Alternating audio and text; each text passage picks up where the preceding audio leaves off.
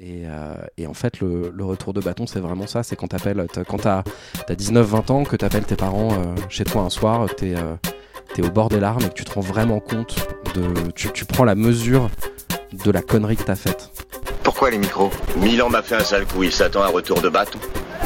Il est assez réjouissant de l'imaginer tremblant de trouille devant sa table d'écoute. Ce soir, Je bois donc, je bois. Je bois. Je bois donc. C'est un bon livre. Très mauvais, quelle importance C'est un méchant livre, je dis. Je ne l'aime point. Il a lu un livre, un livre dans sa vie, et il fallait que ça tombe sur celui-là. C'est l'encyclopédie Larousse, c'est très complet Alors tire-toi ailleurs et embarque ton bouquin avec toi. Arrête, tu sais pas lire.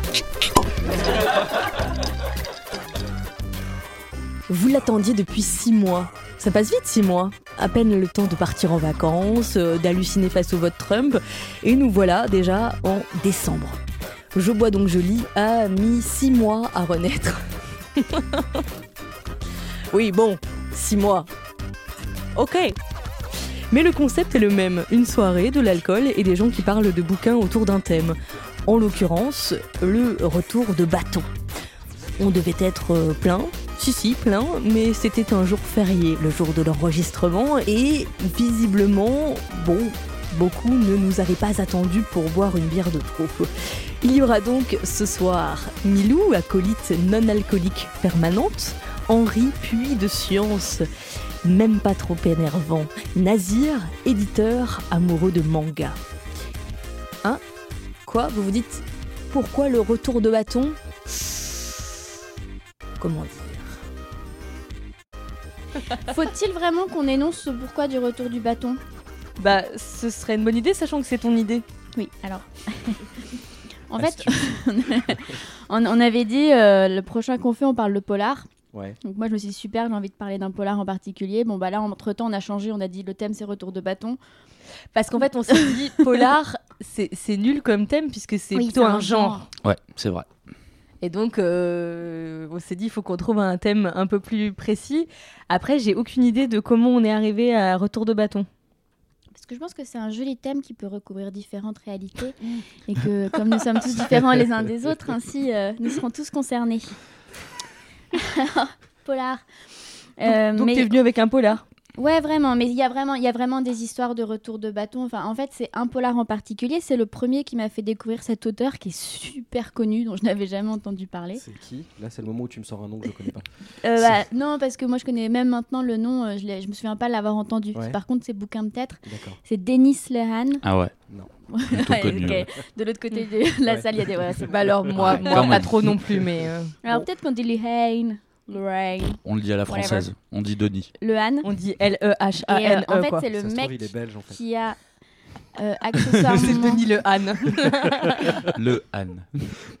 qui a accessoirement écrit euh, Mystic River, Shutter Ah. Island et Gun Baby Gun. Ouais. Pour le mec, quoi. Il est super connu. euh, Pendant que nous, on enfilait des perles. Ouais. Lui, Le mec ça. a fait quelques bouquins. Ouais, Ouais, c'est ça. exact. Mais alors, moi, vraiment, je savais pas déjà que ces trois-là, ils étaient liés. C'est super intéressant. Mm. euh, Bon, alors moi, je me souviens pas trop des films, donc euh, je vois plus trop quel lien j'aurais pu faire que j'ai pas fait à l'époque. C'est euh, donc c'est la première fois que je lisais un bouquin de cet homme. Mhm. euh, que j'ai découvert par hasard parce qu'il était dans mon salon parce qu'en fait je squatte chez ma cousine et donc euh, il y a plein de choses qui ne m'appartiennent pas. Et un jour, mes cousins ils sont allés dormir chez ma grand-mère. Mais c'est fabuleux. Et euh, ce- celui-là s'appelle Un dernier verre avant la guerre. Alors, j'ai découvert ça début septembre. Depuis, je me suis fait toute la collection. Mais c'est quand même mon préféré parce que c'est un peu le premier. Et effectivement, euh, au cœur de ce polar. Donc, l'histoire, c'est euh, en fait un détective privé associé à une meuf. Et donc, ils vont enquêter en fait sur, euh, bah, sur demande d'un sénateur Mhm. qui leur demande de retrouver une femme de ménage noire qui se serait barrée avec un certain document. Et donc euh, ça c'est le point de départ. Euh, C'est toujours des pitchs assez convenus en fait. C'est un polar assez convenu. Enfin moi j'aime pas trop les polars très compliqués parce que je me perds un peu. Euh, j'aime pas trop non plus tous les polars scandinaves parce que par exemple à cause des noms je peux vraiment pas suivre les intrigues. Et, Ouais, euh, je suis Les d'accord. j'ai le même euh. problème. Vraiment le même Et- problème. Et voilà, je pense qu'on n'est pas les seuls parce que c'est très très dur les euh, excluflures. euh. Moi, j'adore ça. Ouais, Alors c'est une question. C'est- T'as t'as l'oreille musicale de, dans ce côté, de ce côté-là, quoi. Ouais, puis enfin, moi j'adore l'Islande, ce genre de truc, et du coup j'en lis vachement. Et... T'es habitué aux noms peut-être euh Ouais. Que moi, même dans ma tête, j'arrive pas à les dire ces noms. Exactement, J'essaie de les dire à haute voix et là c'est encore pire. Smekfur. Voilà. Toutes les villes, Bon, bah, tous les mecs, toutes les meufs, tout ce qu'ils mangent, c'est du smekfur. Donc, histoires Des avec romans avec des noms de meubles Ikea. Et je pense qu'ils ils sont sympas sur la ponctuation, ils pourraient vraiment être dégueux. Donc Ouais, y a là, moyen, au moins, c'est du classique. C'est euh, en plus, bon, c'est à Boston. hein. Tous ces bouquins se passent à Boston, donc tout le monde s'appelle Bobby, Jimmy, euh, Sarah, Siobhan. Enfin voilà, tout le monde est un Mm. peu irlandais.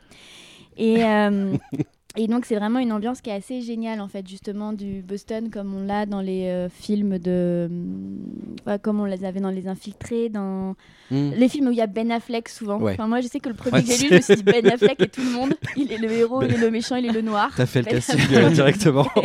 Il n'y a que des Ben Affleck dans ce bouquin. Après, je me suis un peu détendue. Et, euh, et l'autre truc qui est assez drôle, c'est que je le lisais, je me disais, ah, on dirait trop un film de James Gray. Et en fait, les films de James Gray se passent jamais à Boston. Non. Voilà, donc- Non, c'est pas le, c'est pas le même endroit. C'est quoi par exemple Bah, C'est plus James la Californie. euh, Bah, ou New York carrément, The Yards, euh, Ouais. Little Odessa, je crois. Enfin, Ouais. c'est une ambiance très, en fait, euh, les, les banlieues populaires qui sont maintenant plus très populaires à New York. Mais pour moi, c'était.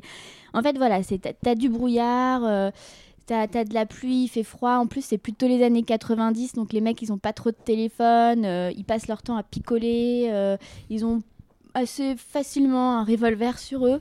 C'est assez violent quand même. hein, c'est, euh, les intrigues sont assez trash quand même. C'est souvent les bas-fonds, euh, mais pas, euh, pas d'un point de vue parce que je suis- pas non plus, j'ai pas le cœur accroché à toute épreuve. Donc c'est juste que je pense qu'il y a vraiment une volonté de, de, de décrire la société, Ouais. de dire que la, la violence, elle est, enfin c'est la, la violence du libéralisme quoi. C'est des gens qui ont qui pas forcément d'argent. euh, Enfin, c'est Qui sont dans la merde un peu au quotidien. Ouais, c'est pas euh, misérable. Ouais, voilà, exactement. C'est Mm. une façon de décrire la, la difficulté à vivre le quotidien qui est euh, assez euh, perceptible et il y a beaucoup d'identification en ce sens-là. Et puis, euh, et puis c'est assez drôle aussi. Le héros qui est euh, récurrent dans tous les trucs, qui est le détective qui est un peu. Alors, Donc Ben Affleck. ouais, le C'est- c'est- Ben Affleck le premier. C'est quoi le nom du duo, euh, du duo déjà de... Patrick Kenzie et euh, Angela.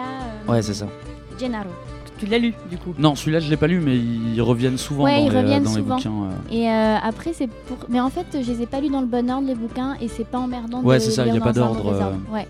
T'as des fois des petits spoilers, mais euh, tu, tu reconnais Ouais. le spoiler quand t'as lu le bouquin en question, donc euh, vraiment, c'est possible de les si lire tu dans te les fais les d'une traite, euh, peut-être tous, euh, c'est plus évident, ça ressort plus. Je sais pas. C'est peut-être pas vrai une bonne un idée de tous les enchaîner. non, en fait, le problème, c'est que les derniers que j'ai fait, là, j'en pouvais plus. euh, je me dis, putain, mais c'est vraiment des bas-fonds d'opérette. euh, ça va, les pauvres pédophiles.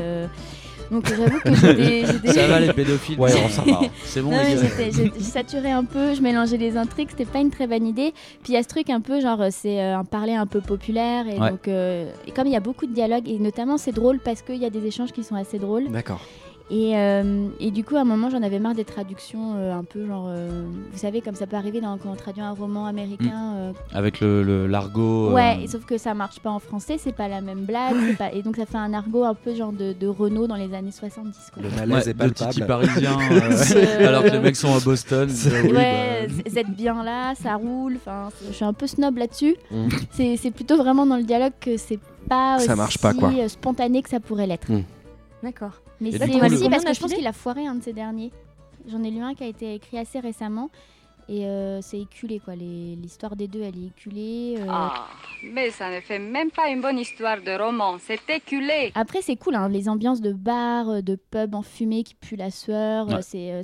C'est vraiment, des, enfin, c'est vraiment un mélange de super ambiances, d'un truc qui est cortiqué, mais pas non plus incompréhensible et pas non plus sorti de nulle part. euh, Enfin, c'est c'est une bonne ambiance et.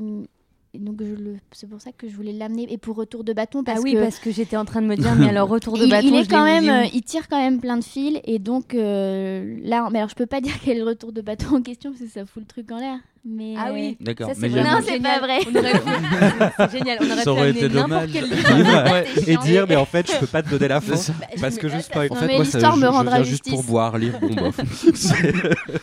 Vous êtes, vous êtes vraiment chiés. Il y a vraiment un retour de bâton. non, mais c'est un jour vous le lirez et vous saurez que j'avais bien raison. Ok, note pour plus tard. Ceci est donc le meilleur moyen de faire dire absolument tout à un livre. Ah, pardon, je ne peux pas te spoiler la fin, donc j'arrête. Désolé, hashtag. Et d'un coup, l'imagination s'envole.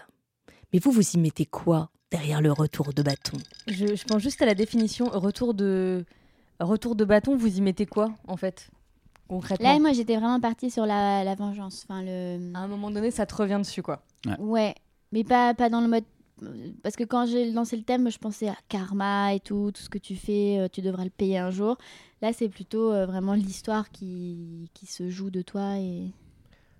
Euh, moi, je suis parti plus euh, sur, euh, sur la naïveté et la désillusion. Mais parce que le, le personnage de mon bouquin a 17 ans et euh, elle part un peu sur un coup de tête et, euh, et en fait, elle se rend compte qu'il va falloir qu'elle assume toutes les décisions qu'elle prend à un moment et, euh, et en fait, c'est super dur et le, le retour de bâton, il va un peu dans les deux sens. Enfin, c'est euh, un peu justement sur la, la naïveté et la, la revanche que tu prends sur les trucs sur lesquels tu as, un peu de prise. quoi. C'est euh, c'est- je trouve que ça a vachement de rapport avec la, avec la fierté, ce, ce genre de choses. Mais ça voudrait dire que tout est. Y a une conséquence euh, à chaque acte aussi, quoi. Genre que tu Bah, prends des risques. Tu quoi. fais un truc, tu prends un risque. Bah dans, le, dans ce bouquin-là, dans le bouquin dont je vais vous parler, ouais, euh, il y a vraiment une histoire de risque, une histoire de décision, une histoire de. Puis c'est pas des petites décisions, euh, genre euh, je pars acheter le pain euh, à 10h plutôt qu'à 11h euh, parce que j'ai envie de prendre mon petit déj avant midi. C'est. euh, c'est euh, je, vais, euh, je vais sauter dans un train ou dans une bagnole un jour et je vais pas savoir où je vais atterrir et j'ai pas de fric, j'ai pas de papier. Je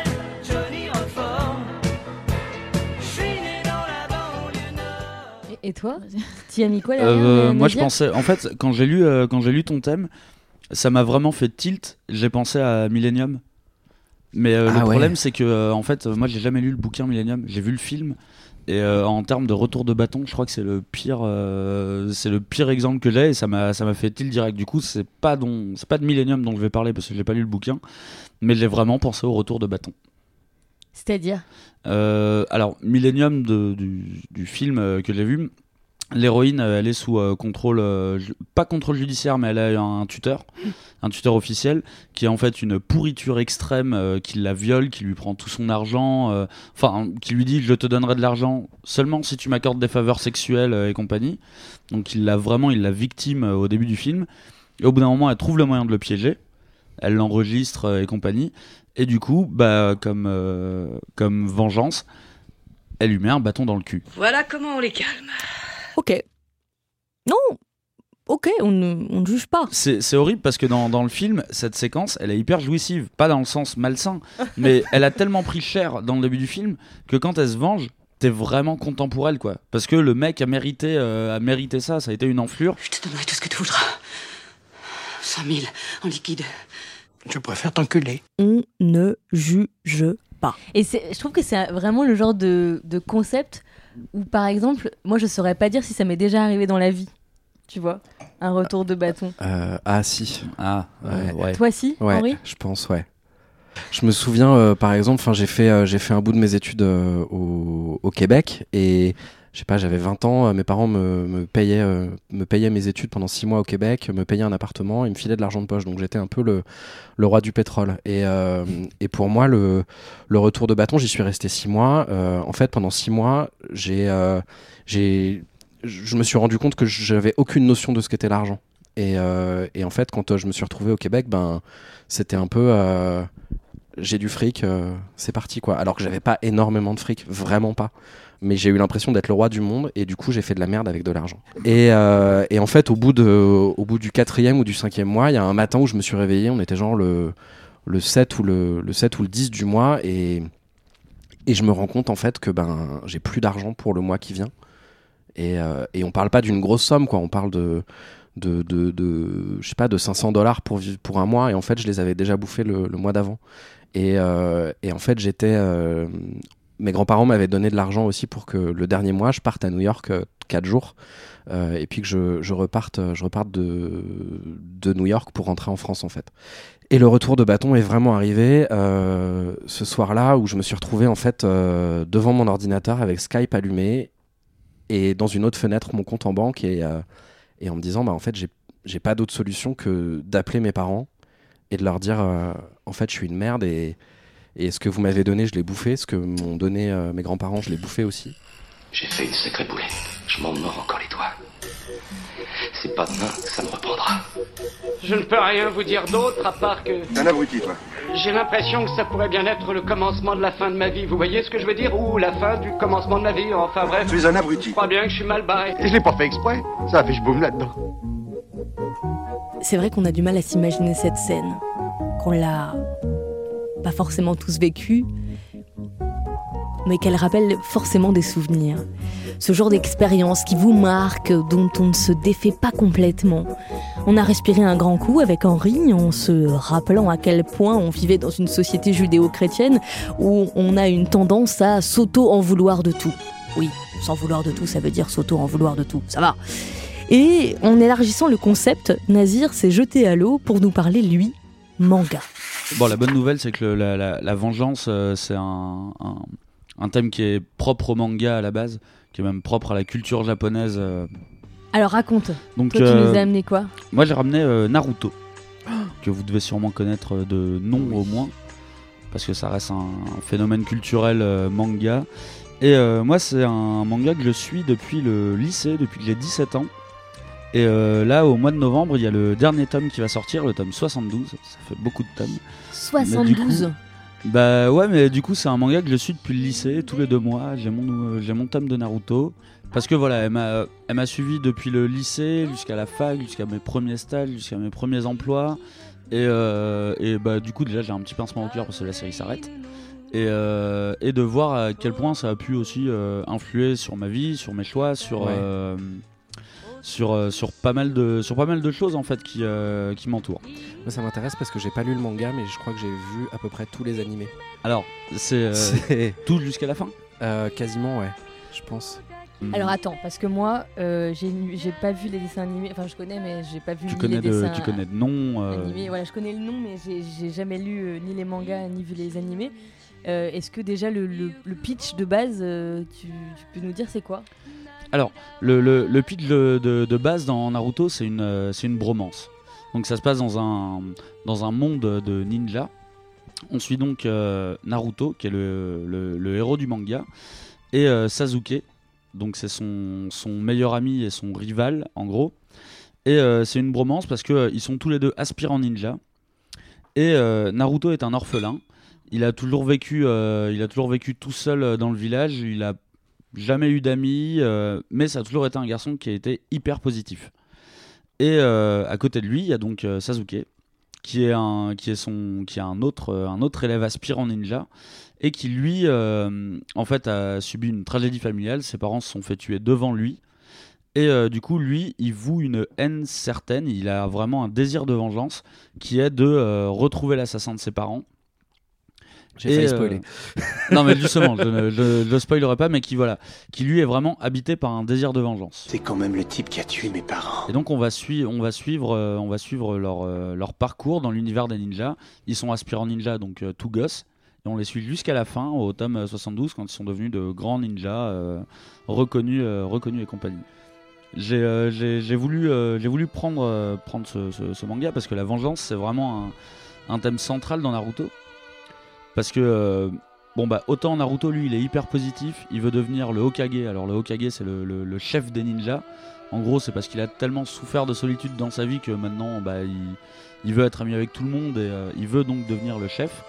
Et en, opposition, on a donc Sasuke qui lui a vécu une tragédie familiale et qui à l'opposé, en fait, fera tout pour assouvir sa vengeance jusqu'à euh, se mettre tout le monde à dos et devenir l'ennemi public numéro un.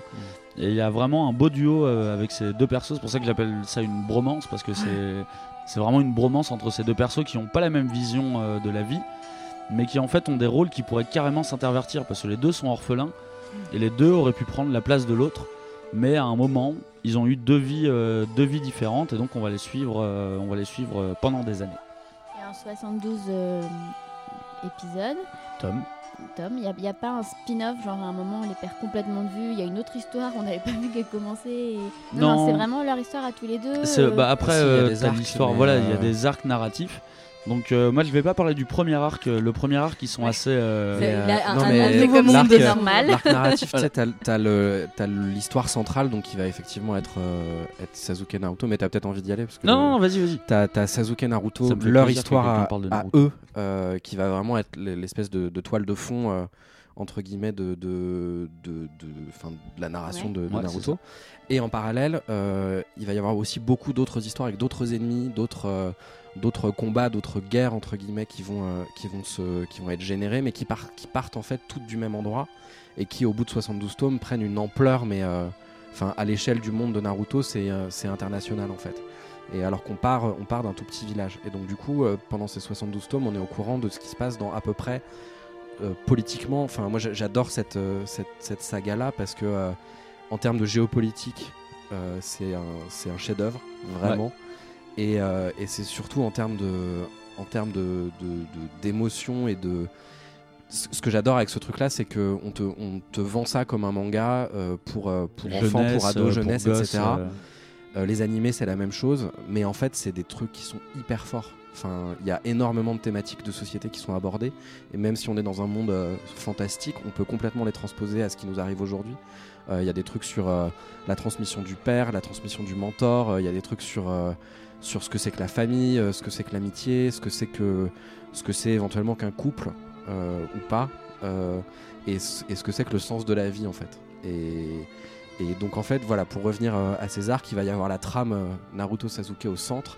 Et je sais pas, il y en a peut-être euh, 15 ou 20 tout autour qui se qui s'entrecroisent. euh, Et donc c'est dans un monde fictif, c'est Ouais. pas dans une époque historique donnée C'est ou- dans un une monde époque totalement fictive, D'accord. fictif. Ninjas, Bah, il m'a, il m'a à moitié foutu en l'air parce qu'il a dit à peu près tout ce que je voulais dire Ah, sur, le, ah, sur manga de désolé. Naruto. Non, mais ça, honnêtement, ça me fait super euh, plaisir que, que quelqu'un parle de Naruto euh, comme, euh, comme ça, enfin comme moi en gros, Mm. parce que j'ai exactement la même, euh, la même, la même vision, euh, la même, euh, vraiment la même, la même vision du manga. Et euh, bah, c'était exactement ce que j'avais prévu de dire, c'est-à-dire d'un, Ah, manga. Non, mais non. Au contraire, vraiment, je te jure, euh, ça me fait plaisir. D'un manga qui a l'air euh, jeunesse comme ça. En fait, on a. Moi, je vais pas parler de la première partie parce que la, la première partie fait à peu près les 30-40 premiers tomes. Et euh, là, on suit vraiment Naruto et Sasuke. Et en fait, dans la deuxième partie, ils grandissent, ils deviennent ados. Et quand ils deviennent ados, bah, bizarrement, le- leur monde euh, s'agrandit aussi. Et là, on en arrive vraiment à, comme tu disais, des conflits, euh, des conflits sur le, le monde entier euh, des ninjas, les différents pays de ninjas qui existent.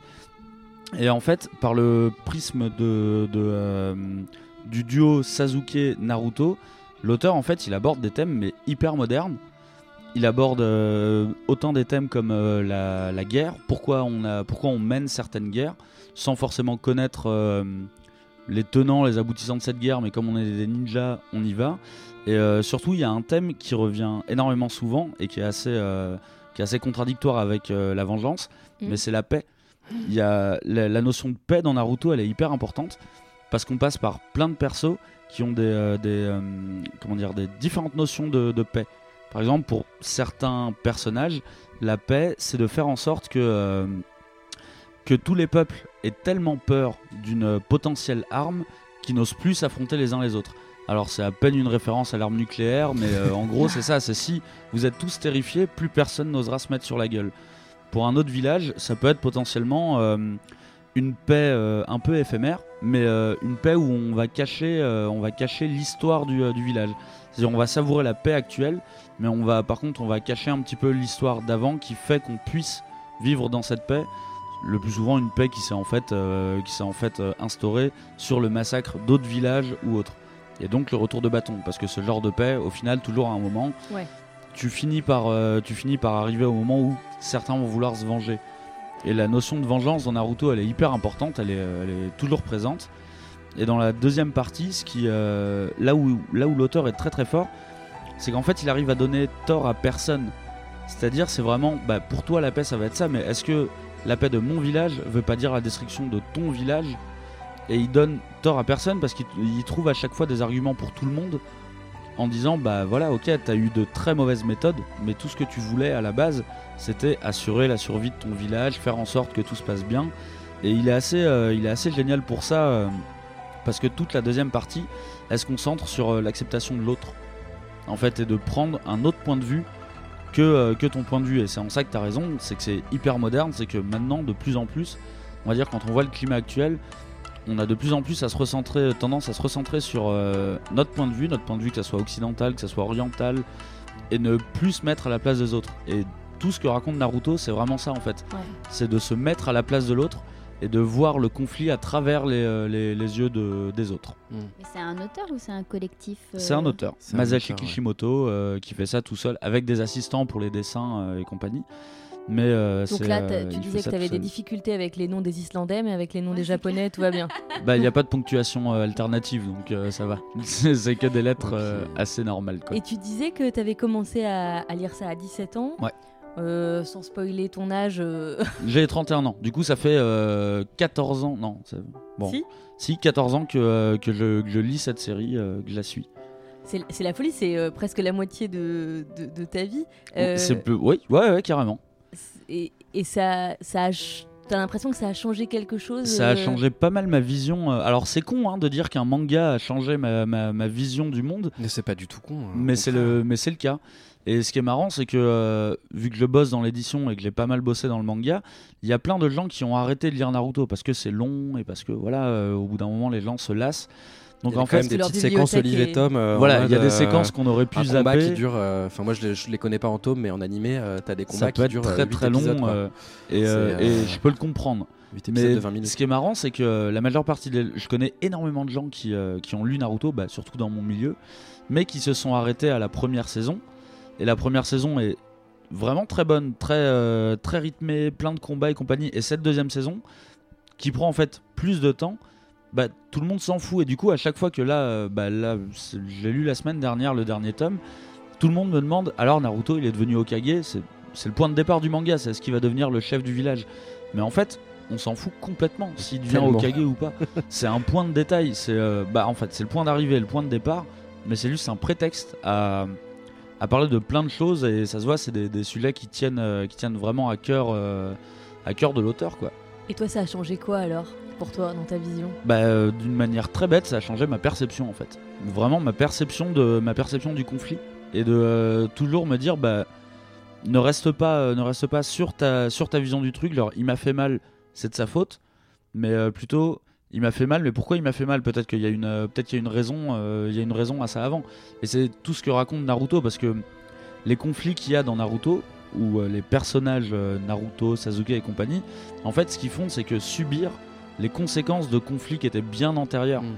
Et c'est, bah, ça aussi, c'est très moderne, je trouve. En Ce fait, qui est euh, hyper fort aussi, c'est surtout le, dans la, la- la deux- plus la deuxième partie, enfin le début de la deuxième partie. euh, le, le méchant ultime, enfin celui qu'on te présente comme le méchant Oui, ultime voilà. étant Pain euh, à ce moment-là, on te, on te le présente comme étant une espèce de, de chimère euh, qui ne rêve que du chaos et de la destruction de, Oui, de voilà, la destruction de tout le monde. Euh, tu découvres euh, très rapidement en fait que son ambition c'est la paix. En fait. Ouais, c'est ça. Sa Que justification c'est euh, son but, la c'est la justification de mettre le, le, le monde à feu et à sang, c'est de dire bah en fait c'est le seul moyen pour qu'on aboutisse à la paix. C'est quand tu parce qu'il en a trop mangé dans sa vie, Ouais. il a mangé trop de trop de conflits, trop de malheurs, et il a décidé que c'est pour lui c'est sa réponse en fait. C'est sa réponse pour trouver la paix. C'est ça, c'est de mettre le monde à feu et à sang quoi. Et tu l'as haï pendant euh, 60 épisodes et sur les deux derniers épisodes de cette saison, de cette saga là, enfin en tout cas de cet arc là, tu le regardes et tu dis mais en fait sa vie c'était horrible quoi. Et, euh, tu, le tu le comprends en fait au final. Donc d'un côté t'as ton héros euh, Naruto que, que au bout d'un moment moi je trouve assez chiant parce que tourne un peu en boucle sur euh, sur euh, je, je veux la paix et je suis gentil et machin etc. Mais c'est un- c'est une bonne pierre angulaire. Oui, voilà. C'est un peu. euh, il je vais faire une comparaison totalement absurde et, euh, et débile, mais il me fait vachement penser à Piper dans Orange is the New Black, si tu veux. C'est un peu le, c'est le personnage qui sert de prétexte à mettre en mettre en lumière euh, un peu tous les Tous talents les des autres je trouve. Et, euh, et pour revenir à Pain, voilà, c'est ce truc hyper fort où en fait pendant 60 épisodes, t'as juste eu envie de, de prendre sa tête et de la frotter lentement contre un mur en crépi en disant voilà c'est fini. Et, euh, et en fait tu vois les deux derniers épisodes et tu fais mais. Et là, tu fait, comprends bah, l'histoire de Pain et tu comprends en fait ça. euh, bizarrement, tu comprends sa vision de la paix. Ouais. C'est génial. T'as- pas l'impression qu'il y a- un monde parallèle qui, euh, que- dans lequel on n'est jamais entré, mais qui a l'air On a loupé un truc, ouais. En tout cas, ça suscite. Bah, c'est cool euh, si jamais ça peut vous faire cet écho là parce que à la base, on va vers Naruto parce que c'est euh, un titre euh, jeunesse, très punchy, le phénomène Naruto, les cosplays, les gens qui se déguisent euh, et compagnie. Mais en fait, il y a vraiment énormément de thèmes sous-jacents qui sont hyper modernes. Et, euh, et c'est pour ça qu'à 31 ans, je, je lis encore. Et là, j'ai lu le, le- le dernier tome. J'ai pas eu la larmounette, mais c'était pas loin, quoi. J'étais là, genre, bah. Ouais, putain, c'était une putain d'histoire que, que j'ai lu, quoi. C'est surtout le dernier qui va te faire du mal. Bah le dernier, non mais je l'ai lu euh, le dernier. Moi, j'ai- Ah, je ça- ah, une c'était fois le Ouais, animé. c'était le dernier. Il sort en Ah. novembre. euh, Je l'ai eu un peu en avance, mais euh, c'est le dernier tome et le dernier tome est génial euh, parce que bah on suit Naruto et Sasuke pendant toute la série. Les mecs développent des techniques de plus en plus puissantes alors qu'ils ont démarré de rien. Ils connaissaient rien au sort de ninja. C'est pas juste du combat physique, hein, il y a beaucoup de, de magie entre guillemets. etc., Voilà, ils sortent de- des flammes, des des, éléments et tempêtes de genre vent euh, Ouais. et compagnie. Et dans le dernier tome, je, je spoile même pas, hein, mais les mecs finissent par se battre comme des chiffonniers. Ils se battent parce qu'en en fait, entre eux, c'est une embrouille de gamins qu'il y a, quoi. Et ils finissent par se mettre des grosses droites dans la gueule. euh, parce qu'en en fait, au final, on peut rajouter autant de techniques magiques qu'on veut. L'origine du conflit reste la même. C'est une vieille bataille d'ego à deux balles et, euh, ils vont se régler ça avec des grosses mandales dans la gueule. Et bah, je sais pas, ça m'a hyper touché. euh, Mais c'est toujours un manga qui m'a qui m'a beaucoup touché, euh, même s'il y a eu des longueurs, ça je, l'accorde. euh, Mais ça va, ça, va, ça va te manquer, c'est ouf, non? Il va Ah bah, falloir que tu oui. grandisses tout seul maintenant. Bonne ambiance. Allez, les fans de Naruto, courage. Lire un bon livre, ça redonne envie de vivre, ça vous donne envie de partir à la recherche du temps perdu. Lire un bon livre, ça vous donne envie de suivre tous ceux qui ont le chou farci, à qui je dis merci. Et euh, je reviens euh, au retour de, de bâton. Euh, toi, toi, ça t'est déjà arrivé ou pas dans la vie, Milou? Est-ce que t'as l'impression que ça t'est déjà arrivé? Ouais. Il y a, il y a Clémence qui vient de dire une cuite. derrière une cuite. chaque, Ça, c'est le- vraiment un- chaque Mais lendemain en de fait- cuite. En fait, j'ai beaucoup pensé. Je pense que ça m'est arrivé plein de fois sur le mode euh, j'ai payé pour ce que j'ai fait en fait. Même si, euh, même si ça me fait chier de penser comme ça parce que pour moi c'est vraiment un, un travers de la société ou de l'éducation où il faut vraiment que tu sois pas trop heureux parce que putain euh, c'est peut-être que tu profites aux dépens de quelqu'un d'autre ou que tu mérites pas vraiment que ce qui t'arrive et que. Ah oui, dans le sens inverse. euh, genre, Ouais. si toi ça va, c'est qu'à un moment ça va. Ouais, c'est va plutôt foirer, ça. euh, je te réjouis pas trop parce qu'il va se euh. passer un autre truc à un moment. Ouais, et, euh, et- et voilà, moi je. Prix de karma. J'ai une famille qui est vraiment chouette, je les aime tous très fort, mais on est beaucoup dans ce truc du. euh, Ah, moi, je, sais- je- je le savais. Je l'avais Ouais, bien voilà. senti. Ah bah, Tout putain, allait trop le dire, bien, quoi. euh. Enfin, on on s'en serait pas jeté si tout le monde était au courant que ça allait merder. On se serait préparé. Et donc, du coup, c'est plutôt dans ce sens-là que je le connais bien, le retour de bâton. Genre, euh, tu vois, quand j'ai des périodes vraiment à mon travail où je me dis, ah, j'adore ce que je fais. euh, ah, c'est vrai, il y a un moment, je vais re- re- me faire chier. Et ce sera parce que, tu vois, je. Comme si on, on mériterait pas d'être simplement heureux. Ouais. Mm. Ouais, je, je, je conçois. Toi aussi, ça, ça t'arrive comme ça libère, quoi. Bah moi ça m'arrive dans les deux sens on va dire. Mais euh, oui, il y a des fois t'as l'impression que toutes les planètes se sont un peu trop alignées. Moi j'appelle ça l'espace-temps. C'est euh, c'est l'espace-temps, c'est le, le moment. euh. C'est ça, Non, ça s'appelle non, Parce que l'espace-temps. l'espace-temps ça, ça existe, mais euh, j'ai lu une vraie définition de l'espace-temps et c'est beaucoup plus précis que ce que moi je, ce que moi je, je, je vois. Mais c'est euh, l'endroit et le, le- l'endroit et le moment. en Ouais, fait. c'est ça. Mais ça peut être autant positif que négatif et euh, du coup ça arrive dans les, dans les deux sens et du coup c'est ma justification au destin. Tu veux une médaille Tu veux une médaille pour avoir deviné ça Du coup, il vaudrait mieux que cette notion n'existe pas, quoi, de retour de bâton, parce qu'en fait, elle est pas très, elle est pas très euh, positive. Finalement, elle fait un peu chier tout le monde, quoi. Ouais, mais le truc, c'est qu'en fait, elle dépend pas de toi. J'ai rien compris, moi. C'est pas toi qui décide si elle existe ou pas. C'est justement, elle vient de surprendre à chaque fois. J'ai l'impression. Enfin, moi, j'ai l'impression que c'est un truc qui, qui t'arrive. En fait, c'est pas quelque chose euh, sur lequel tu peux être euh, être proactif en disant, euh, en fait, voilà, il va m'arriver des trucs, mais ce sera jamais euh, soit euh, de ma responsabilité, soit euh, de- de- d'une espèce d'alignement des planètes, euh, comme tu disais. Enfin, j'ai l'impression qu'au bout d'un moment, les choses doivent se produire. Enfin, Ouais. c'est- pas lié au destin ou à Et le quoi que ce retour soit, de bâton mais- est pas forcément négatif en soi. Ouais, c'est ce que je disais euh, tout, à l'heure. le retour de bâton, ça peut être hyper positif aussi, Ouais. euh, quelque chose que tu as fait de bien il y a quelques années et tu, euh, tu récupères en fait, euh, tu récoltes ce que tu as semé aussi. c'est la euh, justification de la charité aussi. Enfin, donner parce qu'à un moment, euh, ça vous sera rendu en mille. ou, Ouais. euh, ça- Savoir donner, donner sans reprendre, ne rien faire qu'apprendre. Non, non, non, non, non, non, non, non, non, non, merci, merci, c'est bon. Cassez-vous d'ailleurs, ça, ça m'énerve, ça. Barrez-vous. Alors là, on a tous pris pour le moment des exemples hyper négatifs. Ouais. Moi, j'ai pour une les pour nos un petit peu positif de retour Allez, vas-y. bâton, mais, tant euh, mieux. Henri. à mais qui passe euh, par des épisodes pas rigolos. Moi, je vais vous parler de d'une euh, d'une auteure qui s'appelle Uli Lust et qui est autrichienne. et, euh, et je vais commencer en vous lisant euh, un, un micro, euh, enfin une, une toute petite phrase en fait, qui va résumer euh, pas mal, pas mal ce dont je vais vous parler. Euh, Alors, c'est là. Euh, c'est juste une phrase, et en fait, c'est euh, c'est une phrase qui est extraite de son journal intime en 1983. Et ça dit, euh, donc je cite, D'accord, j'ai toujours été folle, mais là, j'ai vraiment pété un plomb. Je vais vous parler d'un roman graphique qui fait 450 pages, et je l'aime bien parce qu'il fait du bruit. Alors, je sais pas si on l'entendra, mais, mais quand on tape dessus, il sonne un peu creux, mais il y a énormément de pages. La BD en question, c'est celle d'Uli Lust ou Lust. Ça dépend si vous voulez le prononcer à l'allemande ou à l'anglaise. L-U-S-T. Trop n'est pas assez. Et, euh, et c'est un roman, donc roman graphique autobiographique. Donc on est euh, donc à l'été euh, été 84 en Autriche. Elle, euh, Oli Lust vit à Vienne dans l'appartement de sa sœur que ses parents lui payent. Et en fait, elle est encerclée de punk. Elle-même est très punk. Enfin, dans son appartement, les gens se succèdent un peu pour se faire tatouer avec des espèces de, de bouts d'épingle à nourrice, euh, d'aiguilles, etc. euh, avec de l'encre récupérée dans des stylos euh, et du fil à coudre par capillarité. Et les mecs se font tatouer des têtes de mort immenses dans son dos. Bref, sa, vie c'est un peu le bordel quoi. Et en fait, donc, donc elle a 17 ans, elle est dans cet appart, dans cet appart là avec sa sœur. On est, on est en plein mois de, plein mois de juillet à peu près, juillet ou début août. Et, euh, et elle sait vraiment pas quoi faire de sa vie quoi. Elle a arrêté l'école, euh, elle a pas son bac, ses parents sont blasés, ils ont complètement lâché l'affaire. Sa sœur est jamais vraiment là et euh, donc du coup son appart qui aurait pu être un très bel appartement euh, est en fait un hall de gare pour junkies.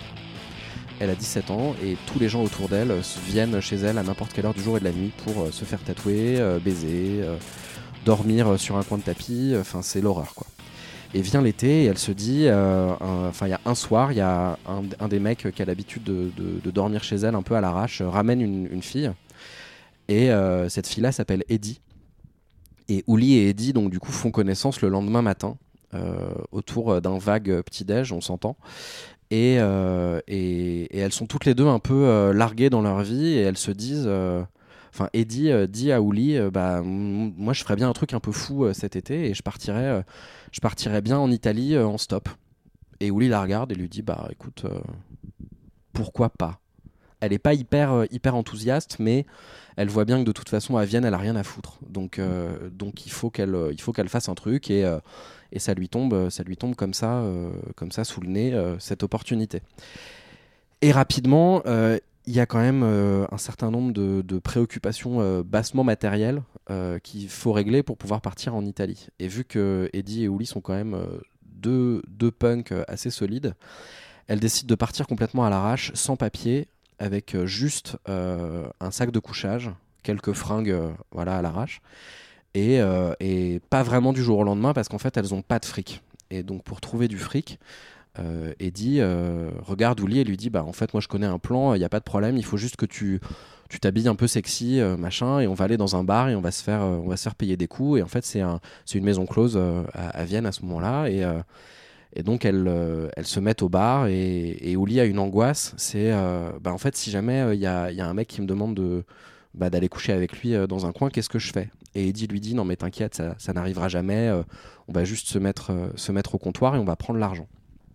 Mais du coup, prendre l'argent. euh, Bah, elles sont juste payées des coups pour, euh, pour attirer en fait le, chaland et ensuite c'est les, c'est les vrais. euh, Mais avec, sans relation sexuelle non, sans quoi. relation sexuelle. En fait, c'est les, c'est les vrais euh, ensuite prostituées de la maison qui, prendre- qui prendraient le relais quoi.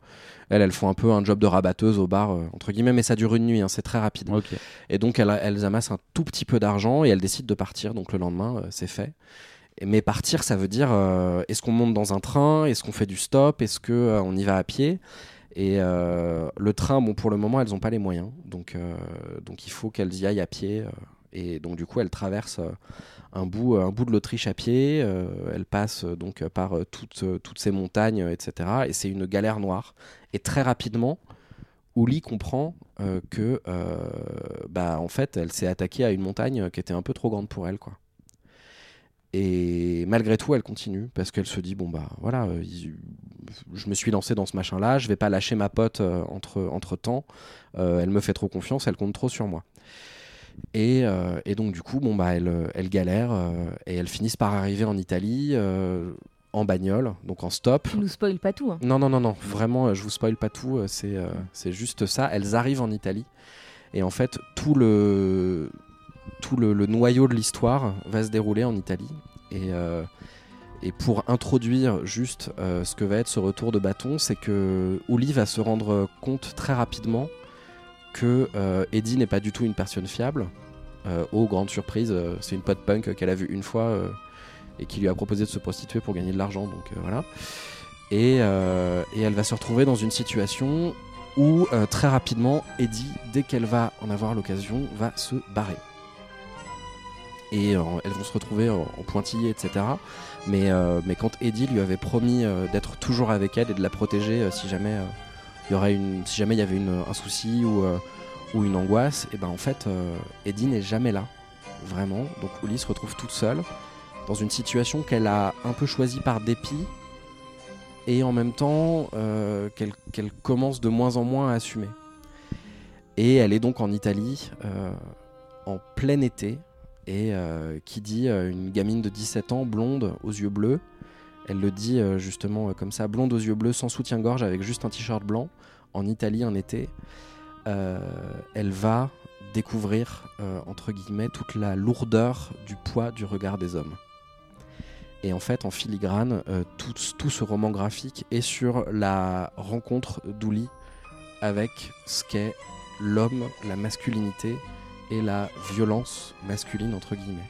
Donc c'est pas du tout positif non plus. Eh bien si, puisque c'est euh, positif dans le sens où euh, même si ce roman graphique est d'une violence sans limite et, euh, et où vraiment rien ne vous est épargné à la lecture, euh, je trouve qu'il est très positif dans le sens où donc c'est arrivé à Holly Lust à 17 ans. Euh, Aujourd'hui, elle a une, donc une cinquantaine d'années. Et à, à 17 ans, elle était persuadée d'être une, fille incapable de, faire quoi que ce soit, d'être euh, bonne à rien, d'être mauvaise et, euh, juste d'être vouée limite à claquer, dans un coin. Et ben en fait, elle, va sortir de cette expérience beaucoup beaucoup plus forte que ce qu'on peut être à 17 ou 19 ans. Et, euh, et ça va, alors je veux pas parler à sa place, mais ça va sûrement lui donner euh, énormément de force pour faire ce qu'elle a fait par la suite. Puisque en fait, euh, Oulilou, c'était une. euh, Donc pour, pour, c'est un, un bouquin qui s'appelle Trop n'est pas assez, d'ailleurs, je l'ai même pas dit. Et euh, le titre original euh, en, en allemand, c'est Aujourd'hui est le dernier jour du reste de ta vie. Et euh, c'est le. Enfin, il y a un film? Euh, c'est le premier Ah oui, jour, non, ouais. ok, d'accord. Bon, Et, et, euh, et en fait, voilà, pour moi, pour moi, ce truc est très positif, c'est que c'est qu'en fait, elle a, elle a mis 4 ans à écrire, euh, écrire ce roman graphique. Et euh, en parallèle, elle a monté sa maison d'édition. Euh, elle, est, elle est devenue vraiment euh, une actrice euh, super importante de, de la BD en ligne, euh, de la BD internationale en ligne et, de- et surtout de, de l'autobiographie. Et, euh, et ce retour de bâton, donc, euh, il, est, vraiment euh, présent à chacune des pages parce qu'en fait, euh, ce que- ce qu'elle dit dans le titre, donc euh, aujourd'hui est le dernier jour du reste de ta vie, est, très, enfin se vérifie à chacune des pages en fait. Elle est à chaque fin de journée, enfin à chaque début de journée, elle ne sait jamais où elle sera à la fin de la journée et elle bouge énormément. Donc elle va, elle va à Vérone, à Rome, elle se retrouve en Sicile, hyper loin de chez elle, et et elle fait, elle fait des rencontres horribles et des rencontres sublimes en même temps. Euh, elle, se, elle se retrouve notamment un soir à Rome où elle a l'occasion de. Il y, a- en fait les Clash qui sont à Rome euh, un, soir et elle n'a pas de place évidemment parce qu'elle n'a pas de fric. Euh, elle dort dehors, etc. Et elle arrive à voir le concert des Clash via, une, via un grillage. Et, et c'est le moment le plus, le plus extatique de toute sa vie. Et en fait, ce qui est assez génial euh, et qui pour moi est très lié au retour de bâton, c'est qu'en même temps elle vit l'horreur et en même temps elle vit les plus belles choses de sa vie. Et ces deux choses-là sont euh, totalement les deux faces d'une même médaille à ce moment-là.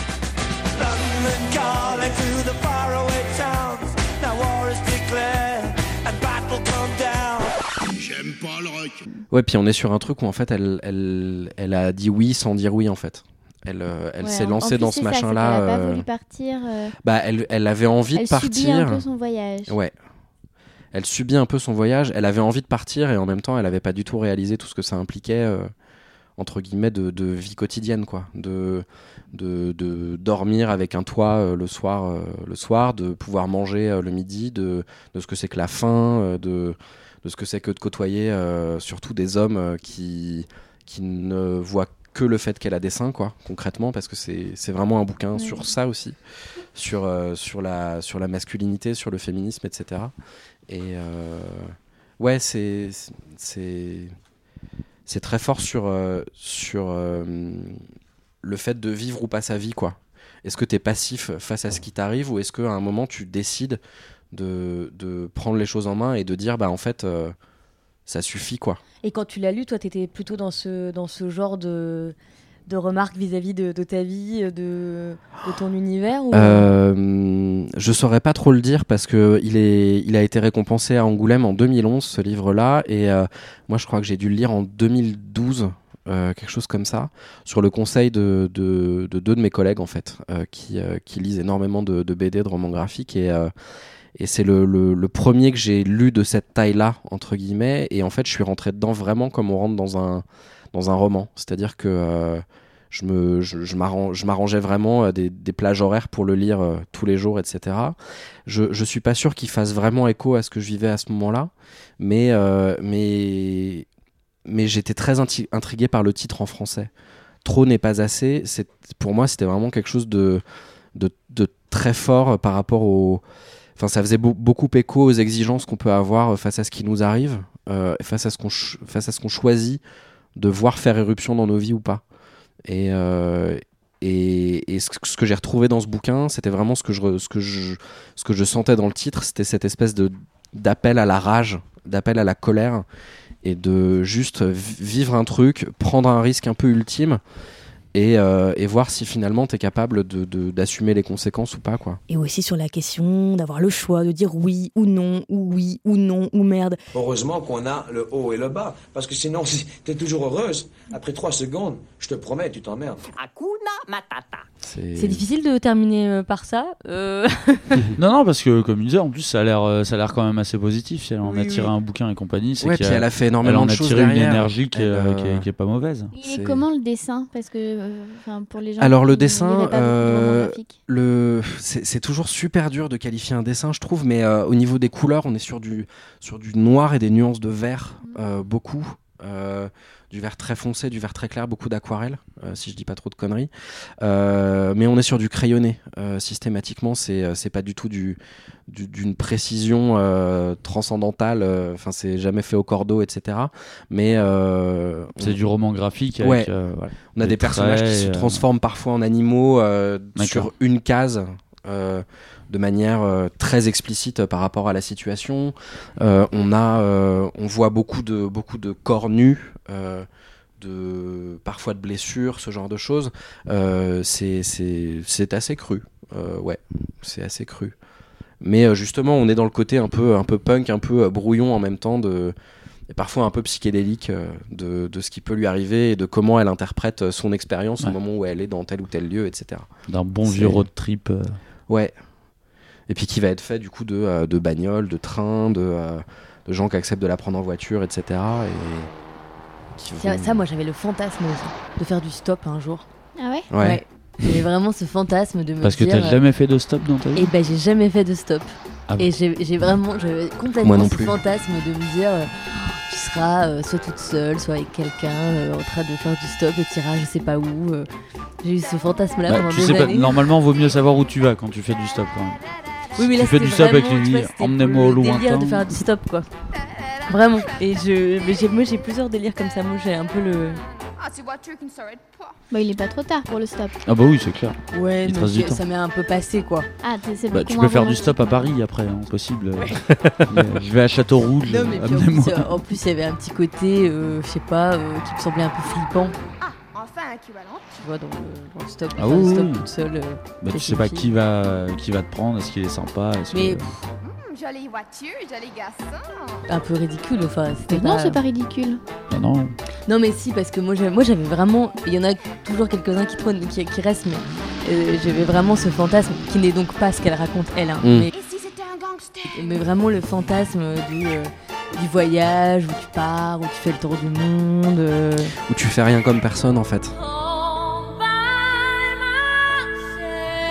Je- alors, parce qu'il reste une minute. D'accord. Euh, bah, Qu'est-ce qu'on fait de cette minute quoi dire? Euh, Des ça, recommanda- c'est le stress Des recommandations? Ok, ben en une minute, on a. Vas-y. Euh, en recommandation, moi, je- en- sur le terme du retour de bâton, je conseille le film Old Boy de Park Chan-wook. Henri Euh, moi je conseille un disque. Euh, je conseille d'écouter euh, L'horizon de Dominica sur le retour du bâton. Et moi, je conseille de regarder du sport, de l'athlétisme. Et de ne pas faire tomber le bâton. Promis, le prochain je bois, donc je lis dans moins de 6 mois. C'est un défi qui me semble acceptable. Merci à Charlène Nouyux d'avoir euh, plus qu'aidé au montage de cette émission. Clémence euh, Bonfils était à la console. Il y avait donc euh, Milou, Nazir, Henri et moi-même. Toutes les références des bouquins sont sur Facebook. Oui, parce qu'on a une page Facebook qui s'appelle Je vous le donne en mille, je bois, donc je lis. À très vite. To read a book? Why I get so happy every time I take a look? Cause books can take me anywhere that I want to go. Books help my imagination grow. Oh, it sure does. Books are fun. Books are great. Let's sit down with a book today. Books are fun. Books are great. Is it book time yet? Oh, I just can't wait the book.